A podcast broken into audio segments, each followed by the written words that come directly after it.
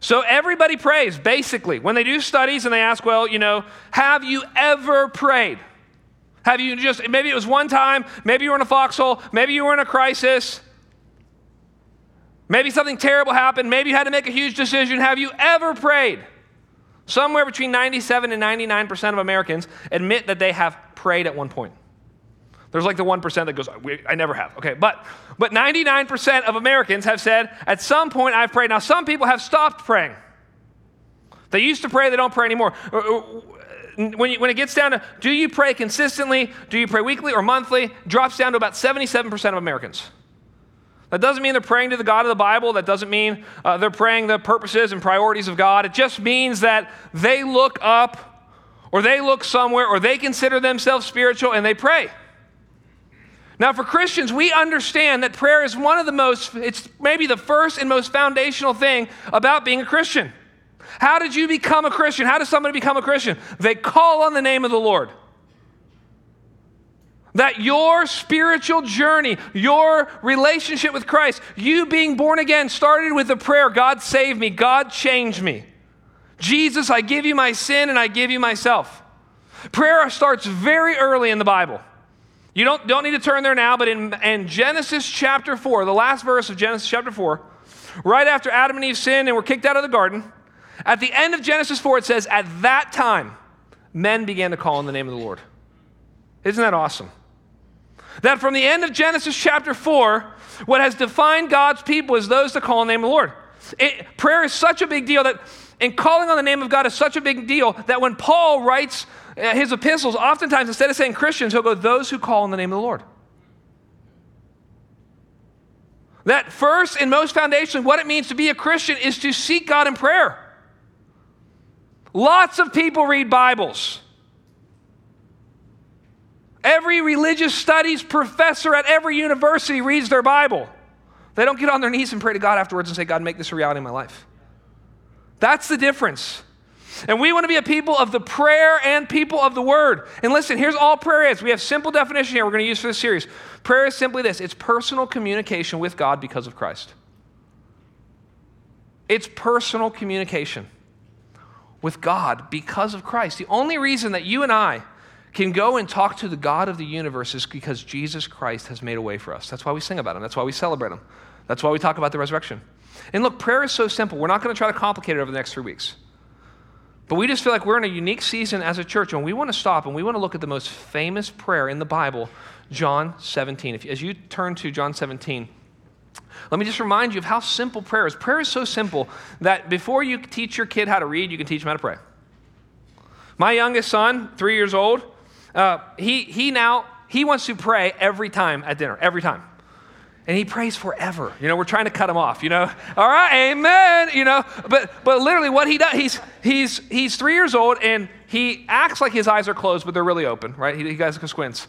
And then he says, "God, thank you for," and then whatever he sees. And he'll just keep doing it until we tell him he needs to stop, okay? God, thank you for napkin. God, thank you for dad. God, thank you for tacos. We're like, in Jesus' name, amen. Um, but that's, that's how simple prayer is. But then if you read about prayer, if you read about the history of prayer, if you read about the significance of prayer, you're like, okay, prayer is what moves the hand and heart of God. You're like, wait, prayer is the fundamental and foundational thing that God uses to change me and to change people. And so this is a very serious series. And for the next three weeks, we're asking would you be committed that if you are in town, you would be in church and you would walk through this most famous prayer? This prayer is called, if you look in your Bible, it might be called the high priestly prayer. That's not actually a great name for it. Those, those subtitles in your Bible were man made afterwards. Um, see, most people, when they go to Matthew chapter 6, the our, you know, our Father who is in heaven, hallowed be your name, a lot of times they call that the Lord's Prayer. That's actually the church's prayer. Because Jesus couldn't really honestly pray that prayer because he doesn't have any sins to be forgiven. So that, that's actually the church's prayer. The Lord's prayer is in John 17. And this prayer is so famous and so well known that John Knox, and you go, who's John Knox? Well, he was a very, uh, he was a great church leader in the 1500s. He got a terminal illness, and while he was laying on his deathbed, he just had this passage, this chapter that we're going to study for three weeks. He had it read to him again and again and again. Uh, it's recorded that he died while it was being read to him. And so, this is a very important passage. This is one of the only times that we actually get to see the content of Jesus' prayers. If you read the Bible, it's like, yeah, Jesus prayed early in the morning, Jesus prayed all night for his disciples. We get a glimpse of his prayer uh, in front of Lazarus at the tomb. We get a little bit of his prayer in the Garden of Gethsemane. But this is his longest prayer, and it only takes six minutes to read. And what we're going to do is we're going to take three weeks and we're going to see the priorities of Jesus in prayer. And here's what you're going to learn Jesus prays for himself, that's today. Jesus prays for his church, that's next week. And Jesus prays for the lost world. And what would your life look like if you were committed to praying for those three things yourself? We'll talk about that. Your church, your city. That's our hope. We believe that God is going to move, do something significant in us, through us, beyond us, as we seek his face. So, with that said, look at John 17, verses 1 through 5. John 17, verses 1 through 5. When Jesus had spoken these words, and it's right after he taught for four chapters. So, if you want to go back and read 13 through 16, that'd be a great thing to do with your community group. Um, it is his second most famous sermon. It's what's called his farewell discourse. We went through part of it last year in our series on the conversationalist. We stopped at the end of chapter 16. We're now picking up in chapter 17. When Jesus had spoken these words, he lifted up his eyes to heaven and he said, Father, the hour has come. Glorify your Son, that the Son may glorify you since you have given him authority over all flesh to give eternal life to all you have given him. And this is eternal life, that they, may, that they know you, the only true God, and Jesus Christ, whom you have sent. Then, verse 4 I glorified. You'll notice the word glory shows up uh, five times in this passage. I glorified you on earth. To glorify someone is to make them look great. So if you say, if you ever say, I want to glorify God, let me tell you what that means. You want to make him look great with your life. What an awesome prayer. And that it puts it puts skin on what does it mean to glorify God at work? Well, how do you make him look great? I don't know. That's not an easy answer, but that's that's what it means. How do you glorify God at business or at school or in, in your marriage? That's what it means to glorify God, to make him look great. God's invisible, but people need to see him. That's what it means to glorify him. I glorified you on earth, having accomplished the work that you gave me to do. And now, Father, glorify me in your own presence with the glory that I had before the world existed. When you read those first five verses, you're like, what is going on? Uh, the first time I read this, well, not the first time I read this, uh, the, I guess reading this in preparation, I thought, wow, what a conversation this is. This is a behind the scenes. If you ever saw a show you liked or a movie you liked, and then they said, hey, you know, there's extended footage. You can kind of see behind the scenes everything that's going on. What you're getting in John 17 is the behind the scenes in the life and ministry and relationship of Jesus Christ to his Father. It's one of the only places in Scripture where you get to see a conversation between the Son of God and God the Father. And it kind of, what you begin to see, and this is one of the things prayer does, and you know this prayer gives you perspective. Have you ever been fighting about something, you're discussing something, and you're like praying about it, and like, okay, now I'm before the face of God. Now I'm thinking about it differently. That's why, by the way, we always say don't think about things, pray about them. I remember that. Someone said, Are you going to come on this retreat? I was, I was a young, brand new freshman, and I said, I'll think about it. He said, Don't think about it, pray about it. He said, There's a difference between thinking about it. Thinking about it is you're in the central, you're in the center. You're just thinking pro and con. Praying about it may involve thinking about it. But it takes what you're praying about and it brings it before the heart and the mind of God. Now, what we see in the life of Jesus is prayer always led to power. He's praying. This is John 17. John 18, he's betrayed. John 18, 19, and 20, he's betrayed. He faces a false trial. He's flogged. He's crucified.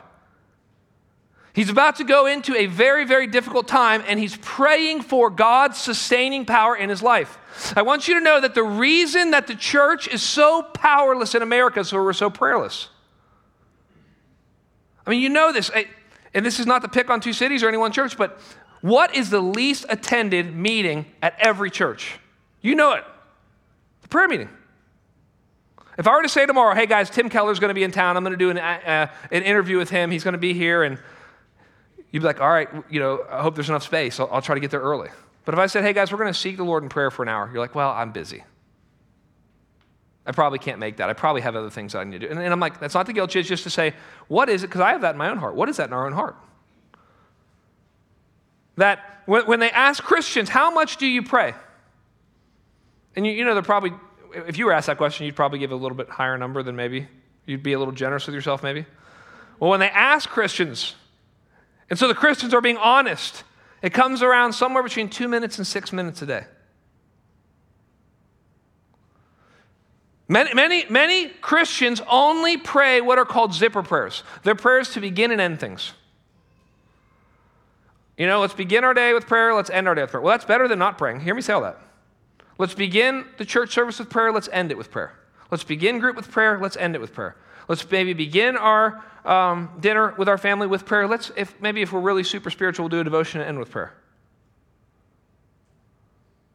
But most people are not spending significant time in prayer. And here's, here's what's humbling about that that prayerlessness is one of the major signs of pridefulness. If, you, if you'd say people, Are you prideful? they'd probably say, they wouldn't want to say it out loud, but they'd probably say, No, I'm not prideful. But one of the subtle ways for Christians that pridefulness, pride shows up in our lives is a lack of prayer. And so, what I want us to do with our time today is I want us to look more at why should we pray. pray. Next week is going to be more what we should pray. But I want to do that the best that I can from Scripture to motivate you to pray. Because you already know that you should be praying more. And we're not here to guilt you, but more to create an environment if I get to. That anytime, if you want to make Christians feel guilty, you talk to them about two things. What is their prayer life like, and how many people are they sharing Christ with? And we're not here to guilt you, but I want to give you motivation from Scripture. And I want to give them from John 17, verses 1 through 5. Here's the first thing what motivates prayer is your neediness. What motivates prayer is your neediness. Look at verse 1. When Jesus had spoken these words, he lifted up his eyes to heaven and he said, Father, the hour has come. In other words, God, I look ahead in my life. It could be an hour from now, it could be tomorrow, it could be next week, and here's what I see. The hour has come. There's going to be difficulty in my life. He's particularly talking about the cross there. We'll look at that. But then he says, Glorify your Son, that the Son may glorify you. Here's, here's the truth most people don't need more information on how to pray, they need more desperation to pray. That what really, if you see yourself rightly as a sinner who needs help in fighting sin, who needs help to live the Christian life, who needs to be empowered by the Holy Spirit, your neediness will lead you to pray. I saw this with a friend of mine. A friend of mine, he is is, is walking in obedience and walking in victory for the last few years now, but he, he had a severe addiction in his life that was exposed and then dealt with, and he had a lot of help to deal with it. And part of what he did was he kind of re, recommitted his life to Christ and recommitted his prayer life. And, I, and he said this to me not too long ago, and with the most sincere, I won't even be able to say it the way he said it to me. But he said, Kyle, I knew what it was like to wake up and be absolutely overwhelmed by my addiction and to be powerless to say no to it. He said, and one of the things I did in overcoming my addiction is I learned how to get up every morning and I get on my knees and I say, God, please help me. In the name of Jesus Christ, I need your help. I need to be able to say no to sin and I need to be able to say yes to righteousness. And, I, and he said it with such conviction. He said, When I pray that prayer, it makes a difference in my life because I know that I need God. It's like, where do you need God to move in your life? What sin in your life do you need to go, God, I, I've been trying to deal with this alone? Remember what Jesus said. Remember when the, the disciples tried to cast something out and they couldn't cast out this demon and they come back to Jesus? What does Jesus say? There are certain things that can only be done through prayer. There are certain things that you want to happen in your marriage that can only happen through prayer.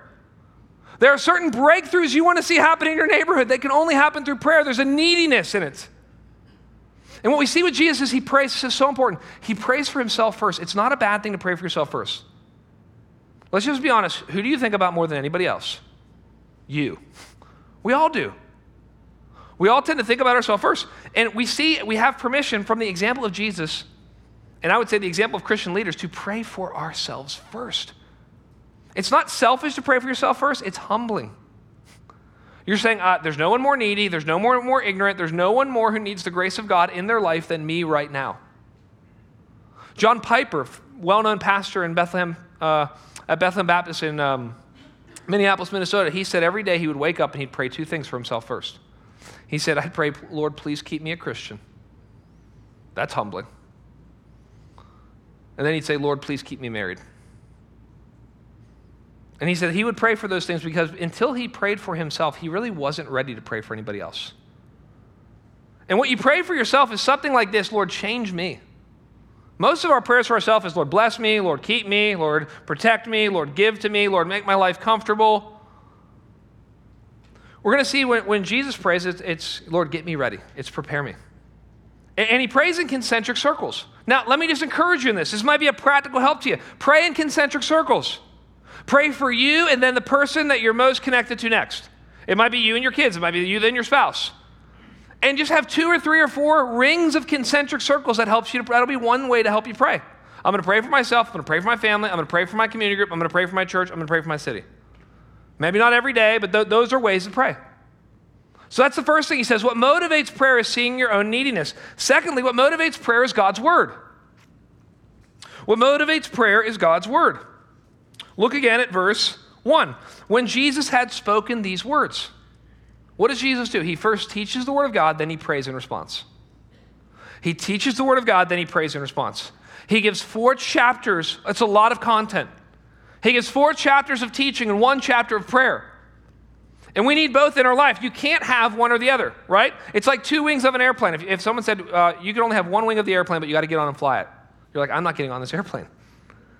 Because unless you have the wing of prayer and the wing of the Word of God, you don't want to get on that airplane. Now, we, and you've seen this, you've seen this in your own life. What happens if you just have the Word without prayer? It becomes dry, dead doctrine in your life. Prayer is one of the ways that you get the Word of God inside of you, right? The, the goal in life is not to be to mark up your Bible, but to be marked by the Bible, right? It's not to get through your Bible, it's for the Bible to get through you. And, and, the, and not the only way, there's a couple ways, and that's another sermon for another day, but one of the main ways you get the Word of God inside of you, which is the goal, is you do it through prayer. You do it through getting on your knees and saying, God, I, I, I'm not believing this right now. God, the culture's telling me everything's different than this. God, I know this is your promises. Would you help? You know, one of the most famous prayers in the Bible is, I believe, help my unbelief. But you need the Word of God and you need prayer. It, what happens is the Word of God starts and steers the conversation. When they ask people, and, and I hope this is part of the hope of this today is to be incredibly helpful, first to myself, but to all of you on how to pray more, pray better, pray more effectively. And, and when, they, when they ask people, why don't you pray more? Or, or, what are, or more the question is, what are the struggles in your prayer life? There are two struggles that come up consistently, and they're going to be the same ones because we're all the same. They're going to be the same that you're going to struggle with too. One is people say, I don't know what to pray for. Or maybe they say it a little differently I'm tired of praying for the exact same things in the exact same way. Like, how many times can I pray for Bob to get saved? How many times can I pray for, you know, me to forgive this person? Or I just feel like I'm praying about the same five or six things, most of them selfish so that's one problem. The second main problem that people say in their prayer lives is um, once they start praying, and this has happened to you, this happens to me, once they start praying, they can't stay focused. Right? If they're tired, they fall asleep, right? Um, or they, they think about something, they go, I need to check Instagram. Oh, yeah, I need to go to the store. They start making a grocery list. They start thinking about a, a show they saw. And so, well, how does the Word of God work that out? The Word of God does two things it helps you know where to start, and it keeps you on the path. If you just will take, you could take a psalm. I knew a guy who said, hey, when you wake up, whatever day of the week it is, or sorry, whatever day of the month it is, uh, open up to that psalm. So if it's the first day of the month, open up to Psalm 1. If it's the 30th day of the month, open to Psalm 30. And just, that's, that's your psalm for the day. And use that as a place to start praying. And just read it and then pray it back to God. So, what motivates prayer is our neediness, but then being in God's Word, letting the Word start and steer the conversation. Here we talk about we want our prayers to be scripture fed and spirit led. But the third thing that motivates prayer is you have to have a big view of God. What motivates prayer is a big view of God. Look at verse 1. When Jesus had spoken these words, he lifted up his eyes to heaven. That he looked up into the sky. Now, have you ever flown? I'm guessing most of us have flown. And every time I fly and I get in that little tube and it goes 500 miles an hour at 30,000 feet, it's kind of scary when I think about it. Um, and I look out the window and I'm over the clouds. And I just begin to realize I, I, every time I have this thought, I don't fly that often, but every time I'm like, God is so big. And I hope this plane doesn't go down. Those, those, are, those simultaneously are my two thoughts. God's big. I hope this plane doesn't go down. Um, but, um, but you just you get up in the air and you realize how big God is. What he's saying is that uh, what you need to do to pray is you need to have a big God, a God that's bigger than your uh, suffering and better than your sin. And you need to be able to look up. See, it's interesting. If you look at Jesus, it says that he did the exact opposite thing that you and I were taught to do to pray. What were we taught to do? To bow down, to close our eyes, and put our hands together. Jesus opens his eyes and looks up. Now, to bow your head and to close your eyes and to put your hands together is a great posture to fall asleep. Okay, I'm not saying it's an unbiblical posture. There are many different postures in Scripture, but from what I can tell, the reason that posture started was actually trying to get kids to focus and pray. And all the parents say amen. Okay, that's why that's why that started. But I actually want you to be freed up. Part, part of what today is, is for us to look at the best prayer ever, learn from him, and to actually experience freedom in our prayers. You know, I grew up as a Catholic kid. Nominal Catholic, cafeteria Catholic, the kind of Catholic that you, you know, pick and choose what you want, okay? But I grew up as a nominal Catholic, but all I was taught was that prayers were long paragraphs that you memorized and you had to have at different grades. In the second grade, you had to know the Our Father. In the fourth grade, you had to know the Hail Mary.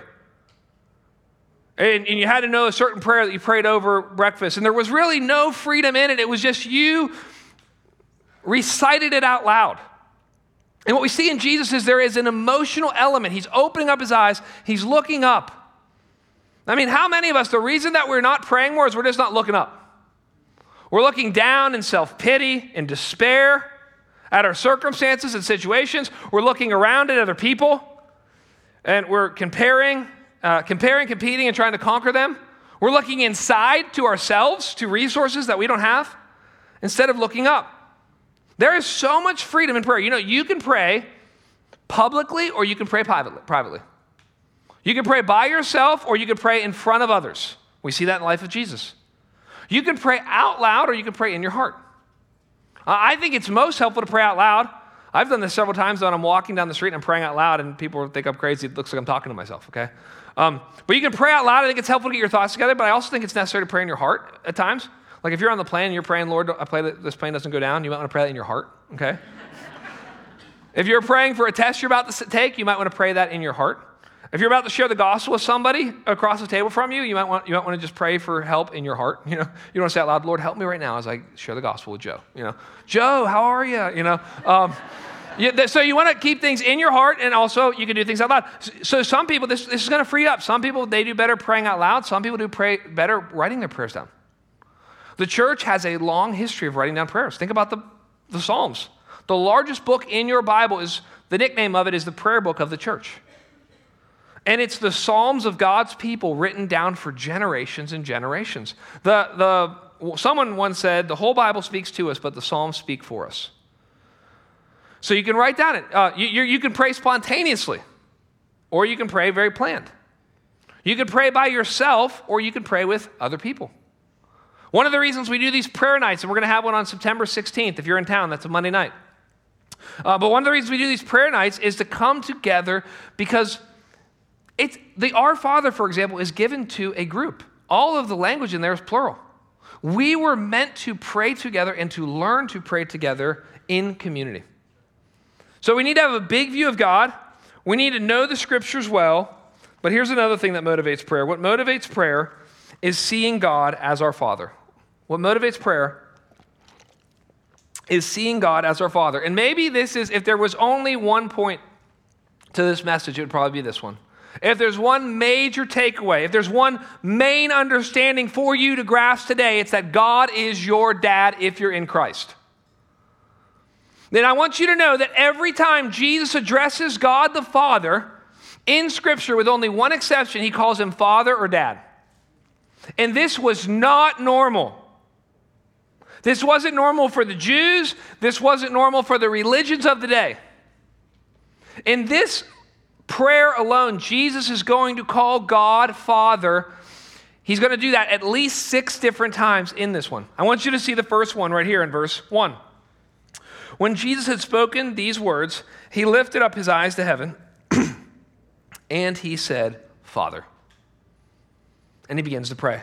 He starts prayer with an identity of God and therefore an identity of himself, right? If God's your father, that means you are a son or you are a daughter. Now, one of the deep theological thoughts for a moment to think together, one of the deep realities of God is that he has always been first a father. God was not always a creator. He wasn't a creator until he created something. He wasn't always a judge. But because Jesus Christ has eternally existed as his son, that means God has always been a father.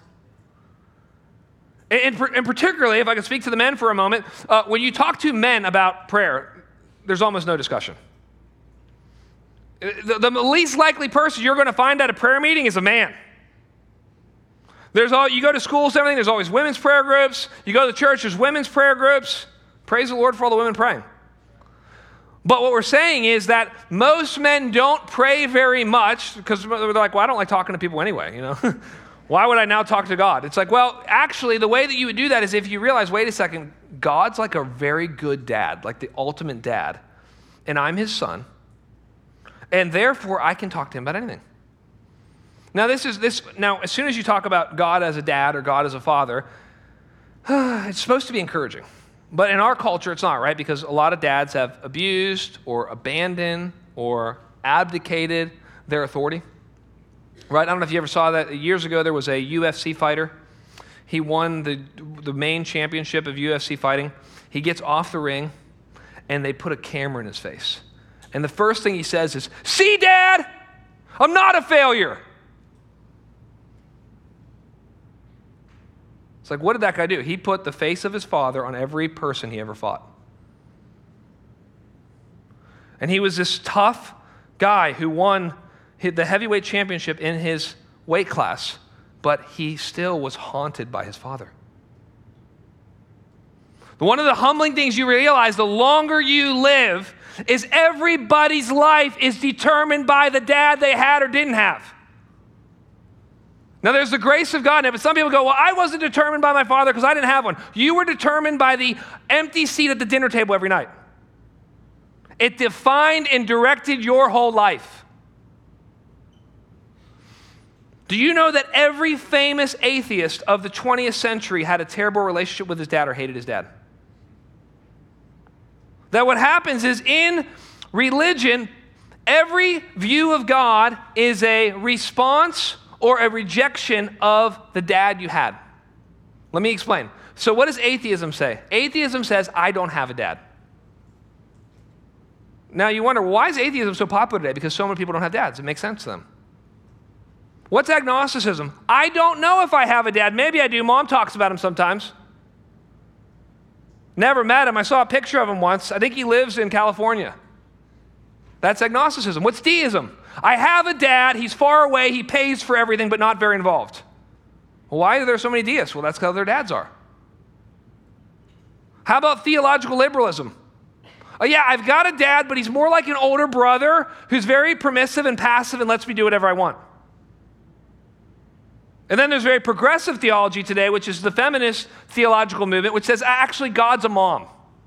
All men are harmful, all men are dangerous. We should be uh, raised by a single mom. And it's humbling when you realize that how people are viewing God is a rejection or a response to their own dad. Now, what do you say to that? Here's what you say to that every Christian has two dads a dad in heaven and a dad on earth. That when somebody gives their life to Christ, they give their life to their older brother Jesus, and their older brother Jesus says, Now you're part of the family. God is your father, the church is your family. And so you have a dad in heaven and a dad on earth. And your dad on earth may have been terrific, he may have been terrible, he may have been tolerable. I don't know. Probably one of those three. And some of you, what you need to do is you need to talk to your heavenly father about your earthly father, even if he's dead. You need to talk to your heavenly father about your earthly father. See what we teach our kids? We teach our kids, they're young still, we teach them, hey, you guys have two dads. I'm your dad, and you've got your dad in heaven. And I'm going to fail you, and I'm going to sin against you. And, but, you know, but your, uh, your heavenly father is the perfect example of this, and I'm trying to be like him. And so every once in a while, I'll ask my kids, I'll say, who's the best dad in the whole world? And they'll say, God. And I'll say, and who's the second best? and then they say, John the Baptist. I'm like, no! I don't even think he had kids. I don't think he was married.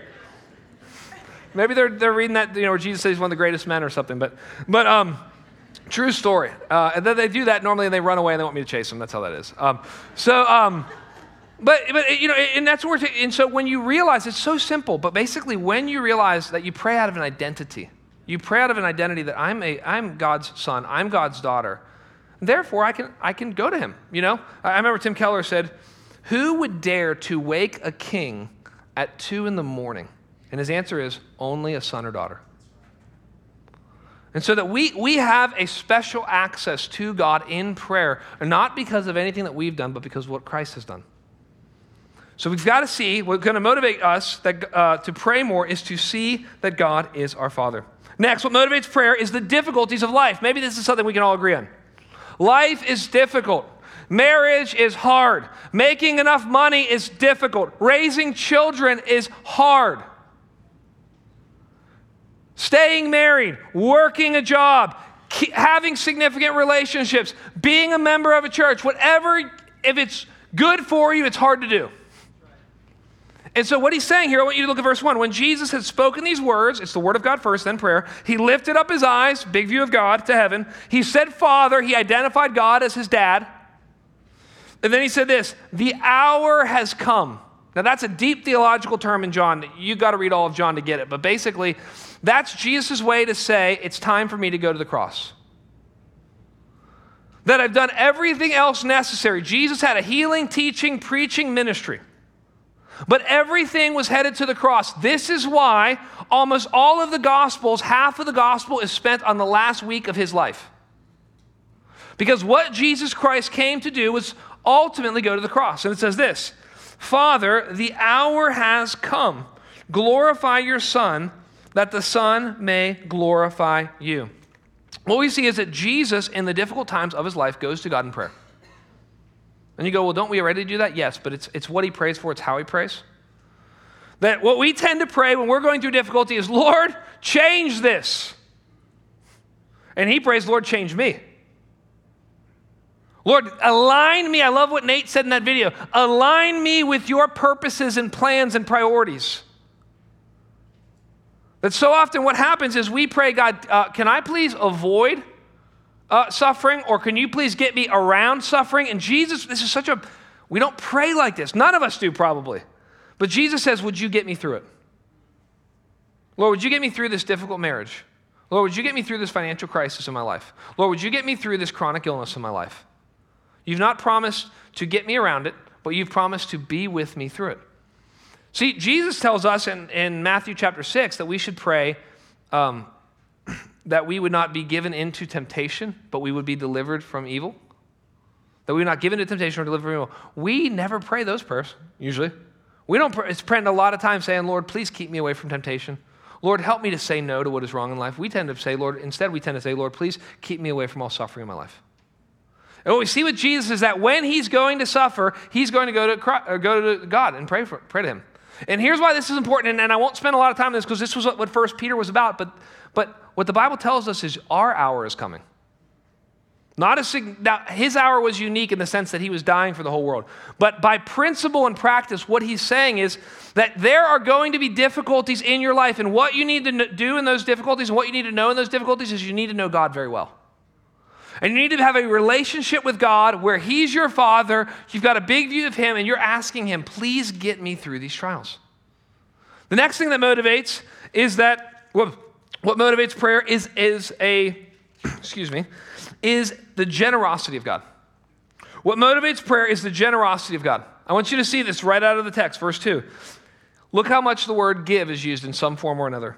Since you have given him all authority given him authority over all flesh. You see how big of a view of God that is? God, you are in control of all presidents and politicians and people and places and kings and cultures and kingdoms. Like, Lord, you are completely in control of every person on the planet. You have authority over all flesh. And then here's what you do you can give eternal life. God, you are the giver of life eternal. God, you are the one who can save people from hell and Satan and sin and death. to give eternal life to all you have given him.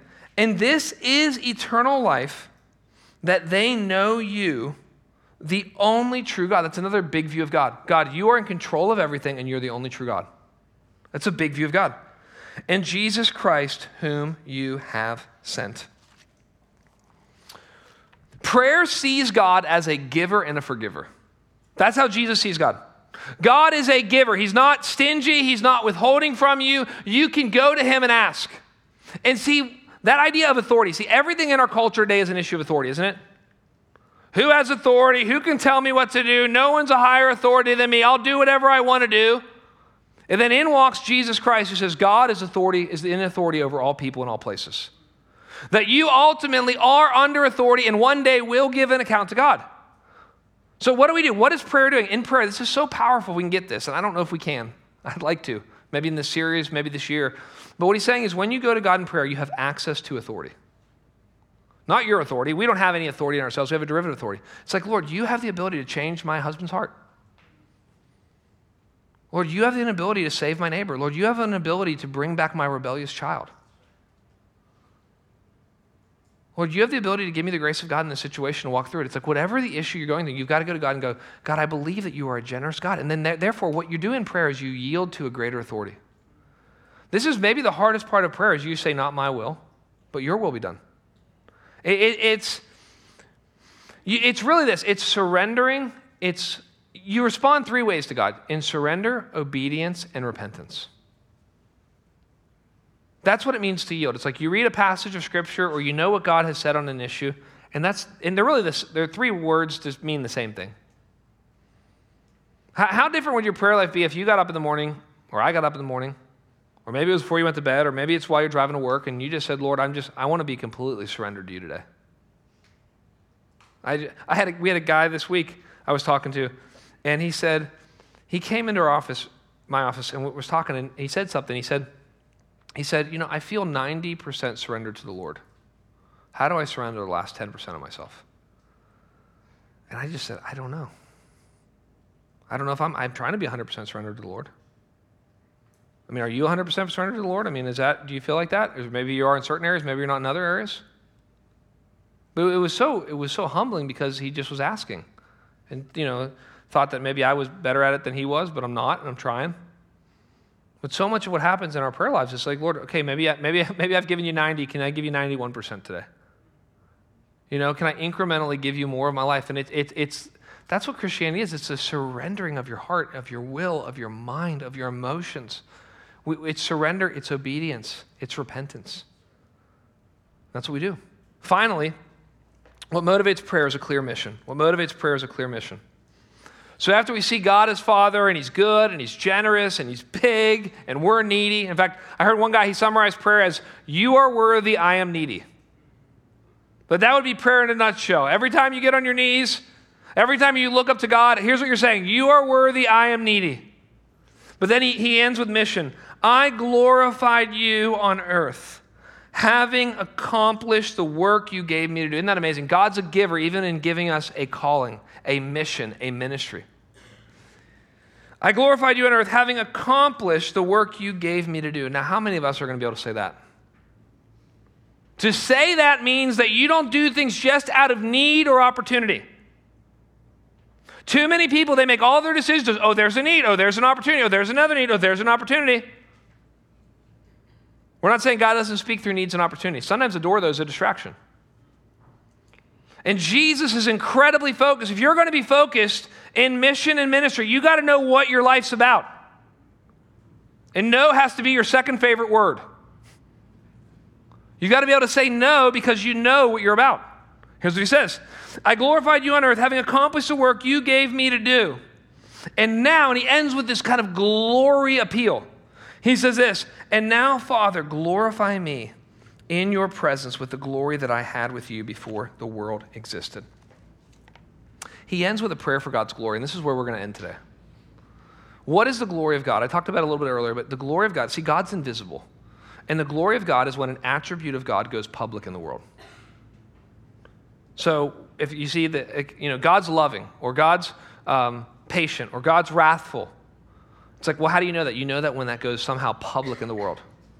Like, let me give you an example. If you've ever been to a sporting event and you've seen a key or star athlete do something amazing at that event, throw an amazing throw, catch an amazing catch, make a basket, shoot a, shoot a goal, whatever it is, hit, hit, hit a golf ball, and when it was just incredible, and I've been to events like this where everybody's watching, and they're watching something unbelievable and spectacular happen before their eyes. It's glory. It's the greatness of that person on display for everybody to see. And that's why you're like, why do I have shivers? Why am I tearing up? Why am I incredibly focused? Because what you just saw there is a little version of glory. And what we want to see, what our desire as a church, what every Christian wants to see is we want to see God be seen as great in our city. You know, Charles Spurgeon, he was a famous preacher, teacher of the 1800s. He said, when you pray to God, he said, you should pray like an attorney, like a lawyer. He said, and you should make a case for God's glory in a situation. Like, let me give you an example. This week, not just at Wake Forest University, but at, six, at all six of the campuses, college campuses in our city, there's going to be college students showing up, freshmen. Hundreds and hundreds of freshmen moving to our city this week. And one of the prayers that I've been praying is, Lord, you look so small at Wake Forest University. Like, do you know how insignificant God is at Wake Forest? Or Salem College. I'm not picking on any one university. I'm saying, or every college campus that exists that's not Christian. It's like one, of the things you say is, God, you, and you're, not, you're not telling God what to do. You can't tell God what to do. You're appealing to, God, you deserve so much glory and you look so small. Would you glorify yourself in your city? Would people look to you? Would we open one day the front page of the newspaper? It's an article about God. like that's the idea there. It's like, God, you look so small. So when you're praying for God's glory, you're saying, God, would you be bigger in my life? Would you be bigger in my family? God, you look too small in my family. Sports are too big of a deal. Entertainment's too big of a deal. Money's too big of a deal. You look so, that's a great question to ask as you're dating someone. You look too small in this relationship, God. You need to be, what does it mean to be glory? Literally translated weight, heaviness, depth. And so, why he says, he's saying, glorify me, what I'm about to do, he's talking about his hour is the cross. Why is the cross the most glorious place on earth? Because if you look at it, you go, a naked guy, bleeding, crucified. How is that glorious? It's glorious because the cross is the one place you get to see every attribute of God. And I don't have time to unpack all of this, but every attribute of God is present at the cross. You get to see the love of God and that Jesus Christ would come. You get to see the grace of God and that, Jesus, that, that God would forgive sinners. You get to see the wrath of God and that He would pour Himself out for us. You get to see the forgiveness of God and that He would forgive people right while He's dying on the cross. You get to see the humility of God that He would come and be humiliated and die. And what Jesus says as He's going to the cross, He said, I have finished the work you had for me. See, Jesus Christ finished the work that He had to do, but the church has not yet finished the work that she has to do. And the reason we're doing this series is we believe that the work that God has left to do in our city and in our nation and in our world is going to start with prayer. We want to be a people that pray together and say, God, we want to pray for ourselves because that's what humble people do. We know we're the neediest. Then we want to pray for our church and other churches. And then we want to pray for our city, our nation, and our world. Let's pray. Lord, I pray you would use this text, this passage, this series to call us to a deeper level of prayer. Lord, I confess that uh, so often in my own life, it's very easy to read the word and to not let it penetrate my heart. And I, and I pray that we would be a people who hear the word of God and we respond with prayer. Lord, I, I've heard it defined before that ministry and mission is doing what only God can do. Lord, what we're asking to see people come to Christ and be baptized, to see disciples made, to see marriages restored, to see addictions broken, to see prodigals coming home. This is all the work that only you can do. And so, what we do humbly, Lord, is we come to you as a church right now, Lord, and we just ask that you would do a mighty work. You would do a mighty work first in us, Lord. We need to repent. We need to grow. We need to change. Lord, that you would do a mighty work in our church. Jesus, I thank you that you prayed for the church. Lord, and you would do a mighty work in our city and in our world. We pray this in your name. Amen.